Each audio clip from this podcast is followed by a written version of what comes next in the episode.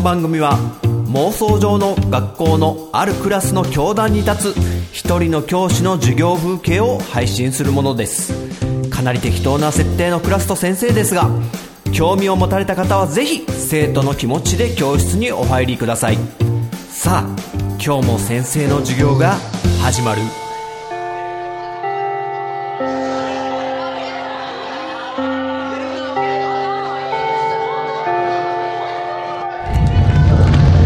はい、みんなおはよう。席つけ席つけ席ついた。おい、三井三井、今隠したのなんだ？ちょっと待って。はい、三井、今隠したやつ出しなさい。はい、そのほら、バスケ部のバスケットボールいっぱい入ってるそのカバン、今隠したろ。なんかんバスケットボールだって？違うよ違うよ、なんか見えたよ先生は。はい、正直に。うん、そうほら出た。それ何？バイクのヘルメットじゃん。なんでこんなとこ持ってきてんの三井？もしやバイク通学してんのか？うちの学校はね、うん、分かってるよね、バイク通学禁止なのに。ああ、もうじゃあこっそりこっそり オーケーオーケー。 正直にいいな。もう先生はね、そこら辺はもうちょっと見逃してやるから。うん、あ、やっぱし、あ、ちょっと遅刻しそうだったから。えー、親父さんのバイク？何何何何何乗ってんの？うん、ヤマハのドラッグスター。はあ、懐かしいね。えー、アメ車じゃん。え、そんなん乗りこなせんの三井？あ、ほんと。で、どこ止めてんのよ。ちょっともう見逃してやりたいから、ちょっと見つかんないとこだったらいいんだよ。ああ、普通に学校の職員の職員用のバイク置き場。バカ野郎、堂々としすぎだろそれ。普通は学校の近くのスーパーの駐車場とか、こう近くのね、マンションの駐輪場とかにこっそり止めておくもんだよ。ダメだよ、学校まで堂々と来たらバレないようにな。うん、バレないように。まあね、でもここだけの話ね、あの先生もね、高校時代ね、バイク乗ってたから、あのやったよね、バイク通学禁止されてたけどね。ね。でね、にかいほどね、あのー、その教師が乗ってる車とこう並走したことあるよね。じーっと見てんのね、こっち。こうこっちはね、フルフェイスのね、ヘルメットだからね。バレないっていうかね、こう制服でバレちゃってるんだけど、やべえ、先生先生の車だと思ってさーってね、すぐこう横道にそれちゃったりしてね。それにかいありましたね、先生は。僕はね、うん、なんとかね出し抜いたよね。だから三井もね、ちょっと気をつけて。ん？新島生徒会長、何そわそわしてんの？まさかね、生徒会長がね、バイクないよね。オッケーオッケーオッケーオッケーオッケー。でもね、三井のお父さんのそのセンス好きだな、先生。ヤマハのね、ドラッグスターかっこいいよね。うんうん、ヤマハね、このヤマハって会社がいいよね。あのいろんなもん作って、でこのヤマハのね、歴史をね、紐解いていくと結構ね、面白いのよ。おこう企業の話って結構あるじゃん。なんか前、なんかサイゼリアの話した時も、こうどうやって出来上がっていったかみたいな話とかって、まあ、先生結構好きで、でこのねヤマハに関してもね、結構調べたんだよね。じゃあその話しちゃう今日はね。ヤマハっていうこのメーカーのちょっとすごい話しちゃおうかな。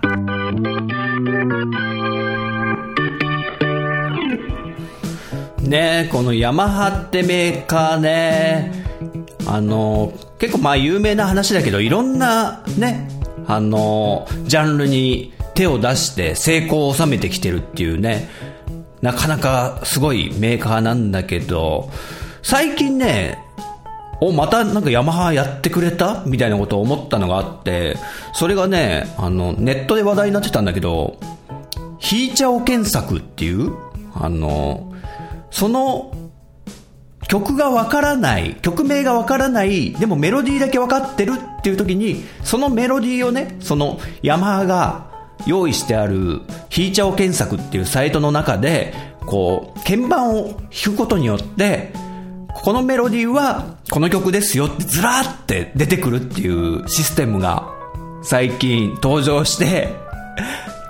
うわ、これいいじゃんと思って、先生、あの、鼻歌検索の話とかもしたと思うんだけど、こう、鼻歌のメロディーで、スマホでね、アプリで、あの、なんだっけ、サウンドクラウドっていうね、先生が使ってるやつは、鼻歌で検索してくれると。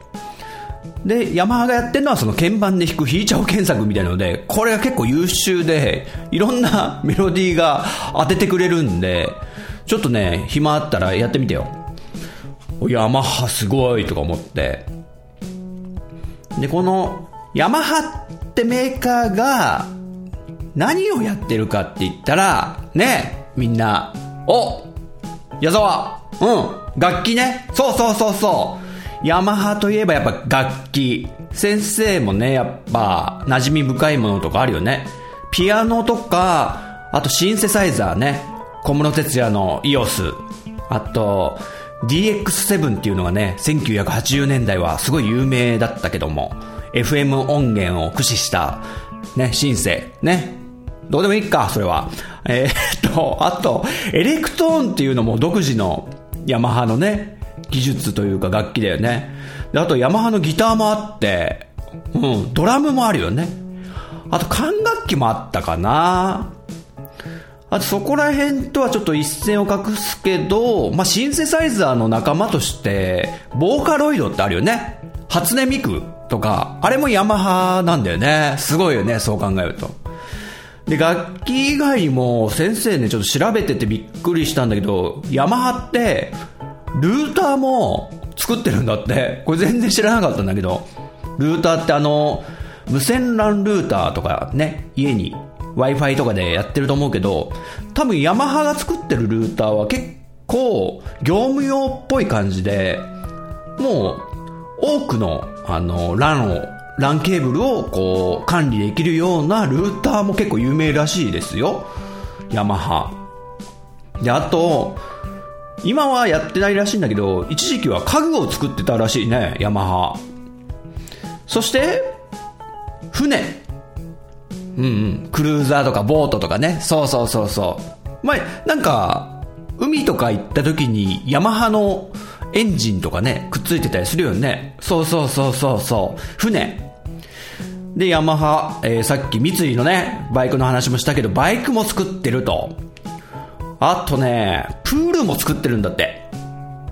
プールであのウォータースライダーとか、そこら辺もヤマハが製造してると。で、しまいにはね、ホテル経営ってのもねやってたらしいよ、ヤマハね。こう見ると結構いろいろやってるよね。楽器、ルーター、家具、船、バイク、プール、ホテル経営。で、これ、なんかつながりあんのかなみたいなことを思うようなのもあるよね。なんでそんな手広くやってんのみたいな。で、これでね、これもね、ちょっと有名な話だからね、みんなの中には知ってる人も多いと思うけど、ヤマハの歴史を語る上で、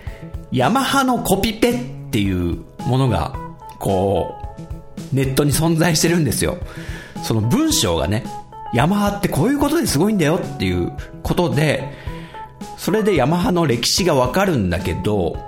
まあ、ちょっと、まあ、そのコピペ読んでみようかな。えー、ヤマハ、最初は輸入ピアノの修理をやって、その関係で楽器関係に手を出したと。最初は輸入ピアノの修理で、その楽器やってた流れで電子楽器も手を出し始めて、電子楽器を作った影響で ディーエスピー っていうこう電気回路ね、あの抵抗とかコンデンサーとか、まあ、いろんなもんが乗ってるような基板みたいなやつなのかな。その ディーエスピー っていうのも電子楽器を作る上で必要だから作り始めたと。じゃあその ディーエスピー を使ってなんかできんじゃないかって言って、ルーターを作り始めたんだってね。そういう流れであの楽器から電子楽器に行って電子機器、ネットワーク関連の製品を作るようになったと。じゃあ待ってよと、あのそもそも船ってなんで作るようになったのかっていう話なんだけども、あのヤマハが一番最初に始まったヤマハトラクスさんって方のね会社なんだけど、ヤマハって名字なのよ。そのヤマハトラクスさんがね、さっきも言ったけどピアノの修理を最初始めた。でその修理のあの木工のノウハウがたまったことで、あのじゃあ家具作れるじゃんつって家具を作った。じゃあついでに住宅設備の方も手出しちゃえって言って始まったと。あと戦時中にはあの軍からの要請で、あのお前んとこヤマハさんは家具作ってんだから木製のプロペラ作れるだろって言われて、戦闘機のね日本軍から言われて戦闘機のプロペラを作るようになったと。でそこから発生して、じゃあエンジンも作ったれってなってじゃあエンジン作ったんだったらじゃあバイクも作っちゃおうぜみたいなって流れでバイクに行ったらしいと。でエンジンついでにバイクも作ったから、じゃあ船も作っちゃえってなったらしくってよし船も作っちゃった、じゃあ船のあのエンジンは作ったけど船の本体、船体ね、あのー、ボディの方、船のボディを作るのに エフアールピー っていうのを開発したんだって。それはこうなんか繊維の繊維をこう固めていく技術で、あのまあその エフアールピー っていう繊維の技術を開発してね、船を作るのに。それでウォータースライダーとかも作り始めたんだって。これでわかるよね、ウォータースライダーってこうね、みんなやったことある人はわかるけど、なんかこうなんつうの、繊維がつながってるようなプラスチックみたいなやつだよね。あれってその エフアールピー っていう、えー、技術なんだって。それもあの船を作ったから、じゃあやりましょう、じゃあウォータースライダーやりましょう、だったらプールも作れんじゃねっつってプールも作り始めちゃったっていう。でそのプールを作ってその水が濁ったんで浄水器も作りましょうと。でその浄水器のノウハウで、それがちょっと失敗に終わったことで藻が大繁殖しちゃってその藻を使って、えー、養殖を始めたとこ、バイオ事業の方にも手を出したみたいなっていうのが、これ今のがコピペね。ネットで出回ってるヤマハってこんな感じで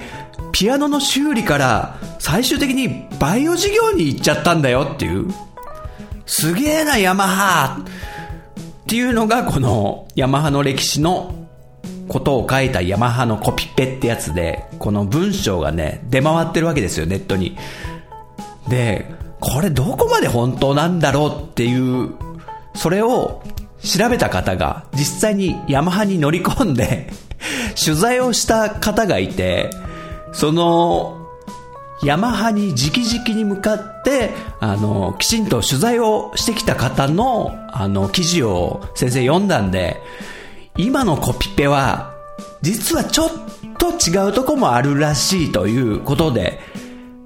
じゃあ今から紹介するのがヤマハの正式な歴史ですということで、じゃあ聞いてもらおうかな。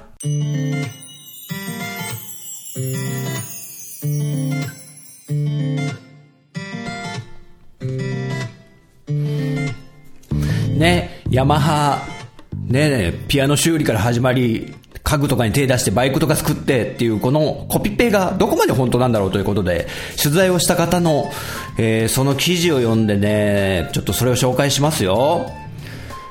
そもそもね、ヤマハっていうのはふたつの会社あるんだって、えー、まず普通のヤマハっていうそのまんまの会社と、えー、もういっこがヤマハ発動機で、普通のただのヤマハの方が楽器をやってる方で、ヤマハ発動機の方はあのバイクとか船とかねやってるっていうふたつの会社に今は分かれてると。でさっきもちらっと言ったけど、そのヤマハを作ったのはヤマハトラクスさんって方で、もともとそのヤマハトラクスさんは時計修理のね技術を学んで、医療機器の修理の技師やってたんだって。でそんな感じで医療機器の修理をできるもんだから、あの近所の小学校になんか頼まれて、ちょっとオルガンが壊れちゃったんだけど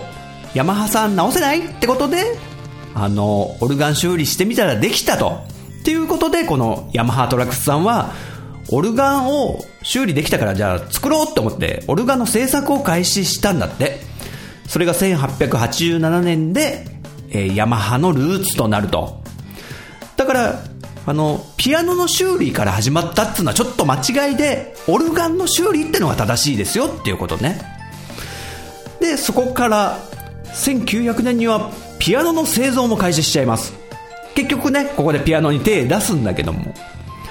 でそこでピアノを作るってことはこう木を加工するってことで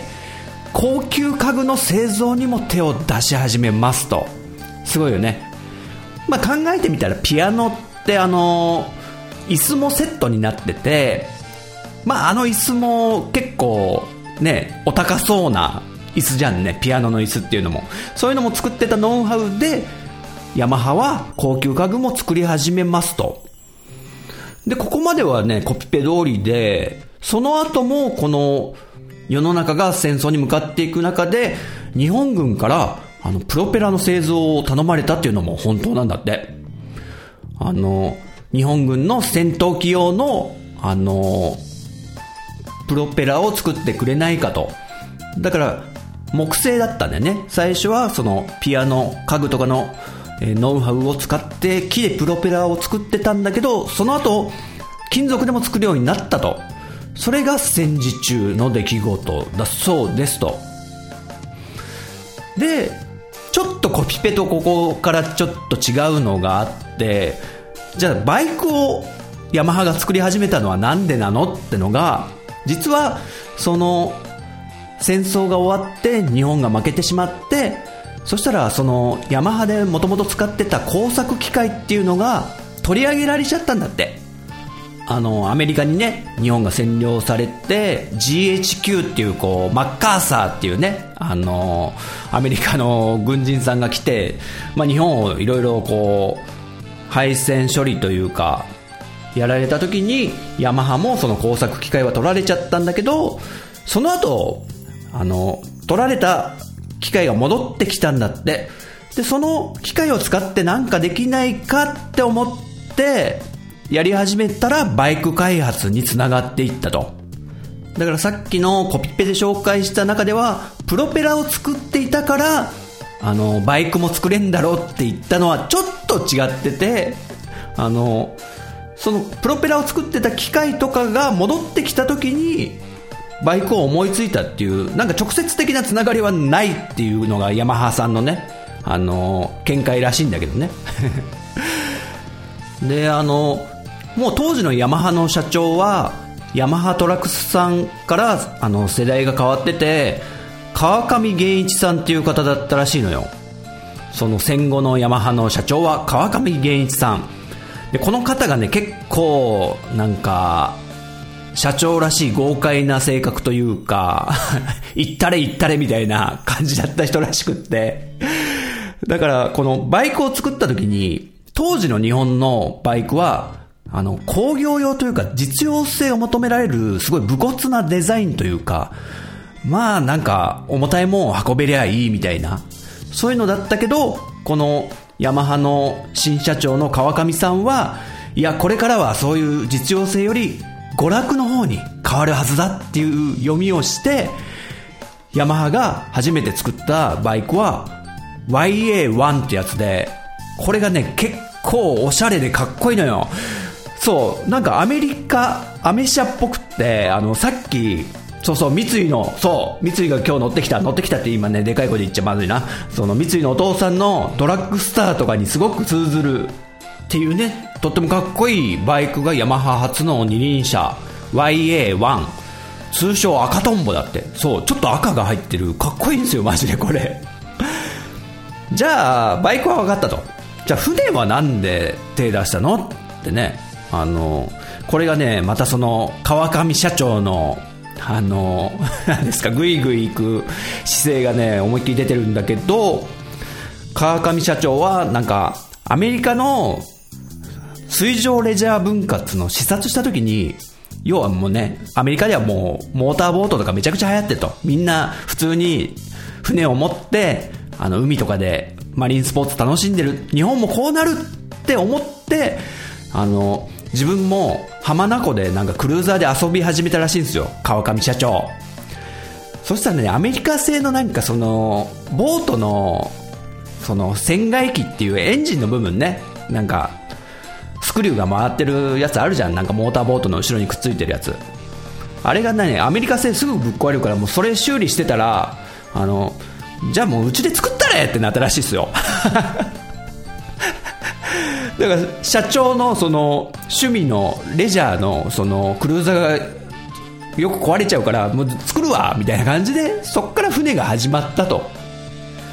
じゃあ分かったと、川上社長のその船の船外機エンジン部分が壊れちゃうから作り始めた、じゃあ船の本体はなんで作り始めたんだっていうと、これがねまた川上社長の趣味のあのなんか弓道をやってたらしいんですよ、弓ね。弓道ってあの日本古来の弓でいるやつですよ。あのスポーツやってた時にこうまたアメリカに視察した時にアーチェリーってのがねもう流行り始めてて、でそのアーチェリーってあの日本の弓だったら竹とかだけど、もう海外のアーチェリーはそんな自然の素材じゃないぞって、そこでアーチェリーで使われてたのがエフアールピー ってさっき言ったあの繊維がギューって集まってあの水とかにも強くって加工しやすいあのプールとかに使われる エフアールピー っていう技術ね。それを知って、あじゃあヤマハでも エフアールピー を作ろうって言って開発するようになって、そこから船の船体に行くってことになったんだって。だからあのまあ一番最初に言ったヤマハのコピペでそこら辺はあんま書いてないけど、あのまた川上社長のこのアーチェリーっていうか弓道のあのそういう趣味があったからエフアールピー に手出したっていうね、結構この社長のあの何ですか存在がでかいっていう。でその繊維の エフアールピー っていうノウハウを使ってプールとか、そしてウォータースライダーを作り始めたってことにつながってくるとね。こうやってヤマハのどんどんどんどんこう何ですか手広くいろんな分野に広がってったっていうのがわかるけど、じゃあ一方でヤマハがもう一個得意としてるいわゆるシンセサイザーとか電子機器ね、あのギターのエフェクターとかもあるけどアンプとかもあるよね。そこはそもそもどうやって進んでいったかっていうと、あのまず電子オルガンとかエレクトーンとかを作っていく中で、今までのいわゆるトランジスタっていうものでは力不足だったんだって。だから ディーエスピー っていう新たな回路を開発して、でそこからなんか エルエスアイ とか半導体とかそっちの方も手を出して作ったと。まあ、要は電子オルガンとかエレクトーンっていう電子機器がやりたいがために回路を開発したと。でそういう半導体とかの方も行ったおかげでパソコンとかにも手出したんだって。ヤマハがパソコン出してたっつうのはね、これは知らなかったんだけど先生、あのファミコンぐらいの時に エムエスエックス っていうねこうあったんだよねパソコンが。まあ、知ってる人も多いと思うけど先生の世代なんて。でその エムエスエックス もヤマハのやつは音楽機能に特化したものだったらしいけど、これはちょっと鳴かず飛ばずで、まあ、エムエスエックス 自体もねあのどんどん廃れていったんで撤退したと。でもそこら辺の電子オルガンから始まったこの電子機器の、えー、回路を作った。その流れでルーターとか、あとボーカロイドと言われるあの初音ミクとかねの制作にもつながっていったと。じゃああのあんま知られてない浄水器とかバイオ事業っていうのはどうやって発展してったのってことなんだけど、そのヤマハのコピペによると、なんかヤマハで作ってたプールね、プールが水が汚れちゃうから浄水器を作り始めたってなってるけど、それは間違いらしいです。ヤマハによるとそれはあのちょっと持ってますねみたいな言い方で、実際はなんか浄水器を作り始めたっていうのは、まあヤマハの海外の社員さんでインドネシアに行ってた方がなんかふと漏らした水が汚くてまずいんですっていうので、それをヒントにじゃあ浄水器やってみるってことで、まあ、単なるそのインドネシアの、えー、社員さんの言葉がきっかけで始めたと。でその浄水器はね、先生これ調べて知ったんだけど、今はあのトラクス株式会社ってとこがやってんのね。そう、ヤマハの創業者であるヤマハトラクスさんの下の名前を取ってるトラクス株式トラクス株式会社ってとこがねやってると。そこをそのトラクス株式会社がなんかキッチンとかなんかリビング周りとか、そこも台所用品とかね、あのシンクとかも手広くやってるっぽいんですよね。その会社もだからヤマハからの系列ってことになるからちょっと面白いよね、トラックス株式会社で。あとバイオ事業ってのが、あのー、やってるってのが、このコピペによると、あの浄水器を失敗してそこに藻が繁殖したから、それを利用してバイオ事業に行ったみたいな書き方してあるけど、それも間違いらしくって、あのー、バイオ事業はあのー世界的に温暖化が進んでて、でヤマハはバイクとかモーターボートとかのエンジン作るからこう、ね、二酸化炭素をすごい排出してしまうっていうことで、だからこうバイオ事業であの温暖化を防ごうとしたんだけど、こちらはね事業化失敗したらしいです。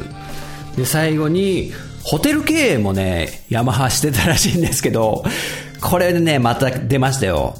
社長、川上社長、あの多分にだいめの社長だと思うんだけど、川上社長がそのクルージングでね、もう趣味の船船でこう伊勢島ら辺をすごい回遊してたらしいんですよ。も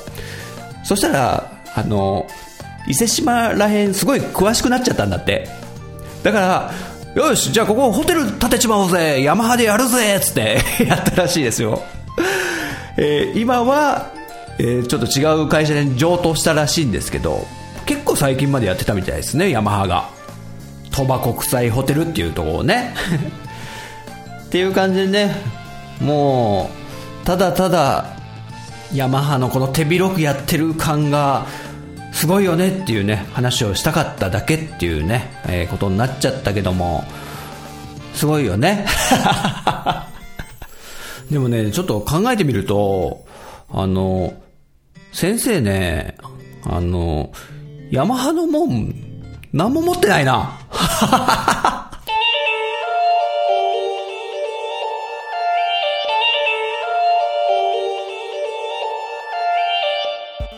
はい、ということで妄想の世界から戻ってきましたジンタです。今回も最後まで聞いてくださりありがとうございましたね。ヤマハすごいっすねなんかあの聞く話によるとですね、車の方にも参入を検討してるらしいですよ。ヤマハの車ってねどんなんなんだろうっていう、あと農業用のドローン機械も予定してるとか、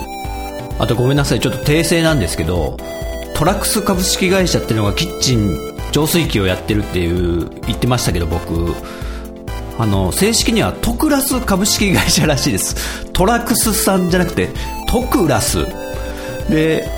ヤマハトラクスの名前に似てるのは偶然らしいです、えー、失礼しました、トクラス株式会社。はい、ちょっと告知させていただきます。私ジンタが、えー、ゲーム系のラジオ番組を新たにやっております。関西のゲーム愛にあふれた方とコンビでやってます。特に任天堂愛、ゲーム音楽愛の強い方で、ちょっとネットの露出の仕方に慎重にいこうということで、ポッドキャストでは公開せず、えー、細々ととあるサービスの元でやってます。気にしてくださる方はぜひ、えー、ジンタに直接連絡ください。そして、えー、人学ではお便りを募集してます。ツイッターハッシュタグ人学、もしくは人学アカウント宛てのリプ ディーエム でお待ちしております。ということでまた次回人学ツーでお会いしましょう。さよなら。